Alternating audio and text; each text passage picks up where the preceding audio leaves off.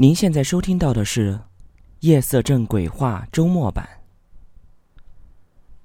下面您即将听到的这个真人经历，是来自网友新桑的投稿。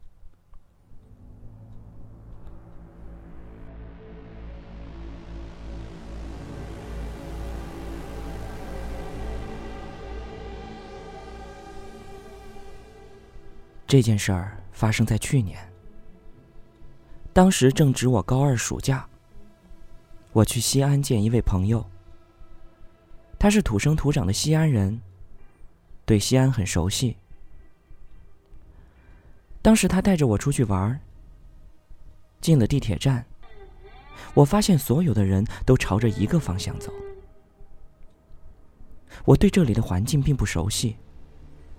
只好跟着这些人一起往前走。可是渐渐的，我发现了有点不对劲儿。四周人潮涌动着，可是居然没有一个人说话。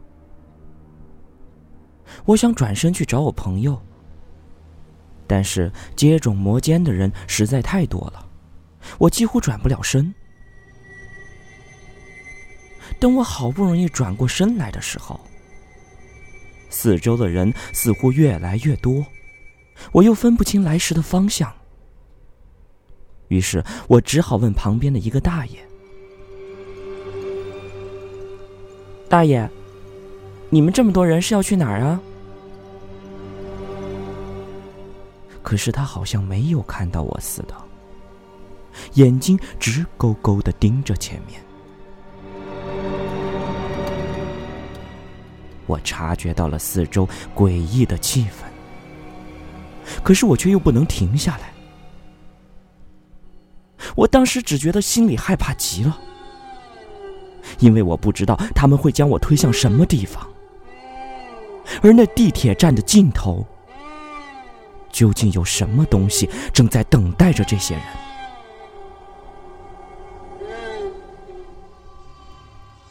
忽然间，有人打了我一巴掌。我如梦初醒一般的，忽的清醒了过来。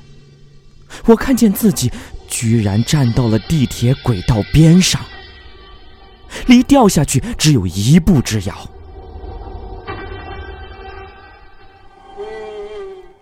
我朋友站在我旁边，一脸错愕的看着我。他告诉我，我刚才忽然转身就跑开了。然后买了票，直接就冲着地铁轨道这边跑。他一个大男人，居然怎么都追不到我。然而，当他看见我的时候，我已经站在地铁站台的边沿位置了。于是他大叫了起来。可是无论他怎么叫喊，我都没有理他。最后。他就只好甩了我一巴掌，而这件事儿已经过去了快一年了，至今我都没有办法找到一个合理的解释来说明那些人究竟是什么人，他们究竟会带着我到什么地方去？我想，那地铁的尽头。也许就是一条不归路吧。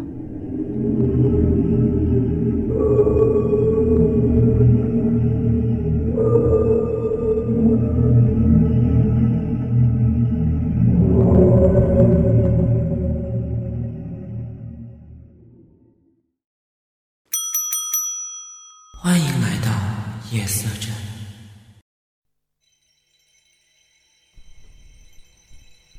下面我要讲的这个真人经历，是来自网友陆妍希的投稿。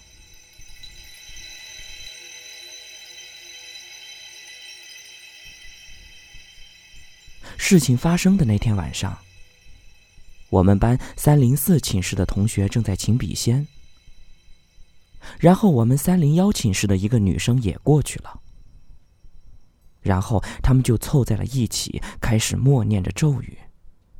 慢慢的仪式就开始了。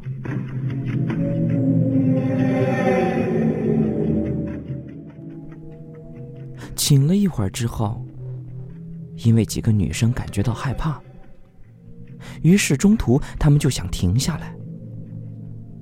而当时她们身上又没火又没有办法把那张纸给烧了。没办法他们就只好把请笔仙的那张纸扔到了垃圾桶里。结果他们刚扔完，我们三零幺寝室和三零四寝室就听见了婴儿的哭声，而且那个哭声感觉离我们三零幺特别的近。我们可以排除是学校周围小区里的孩子在哭，因为那个哭声可以算得上是凄凉，而且让人感觉是飘在空中的。在这儿，我想多说一句：如果硬要问我们那个声音究竟是从什么方位传过来的话，我只能说，我感觉是从斜上方传来的。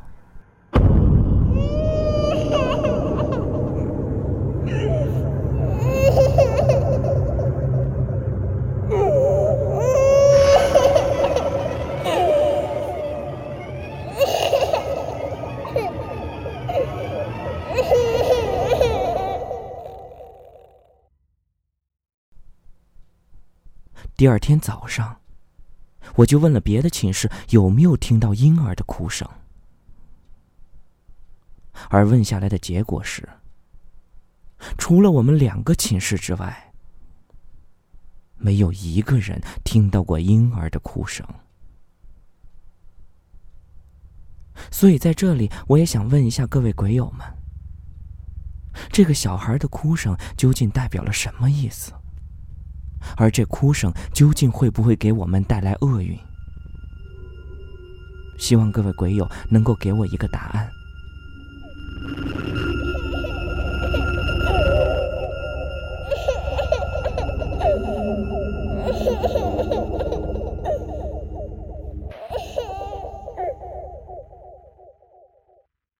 夜色镇鬼话，鬼话连篇。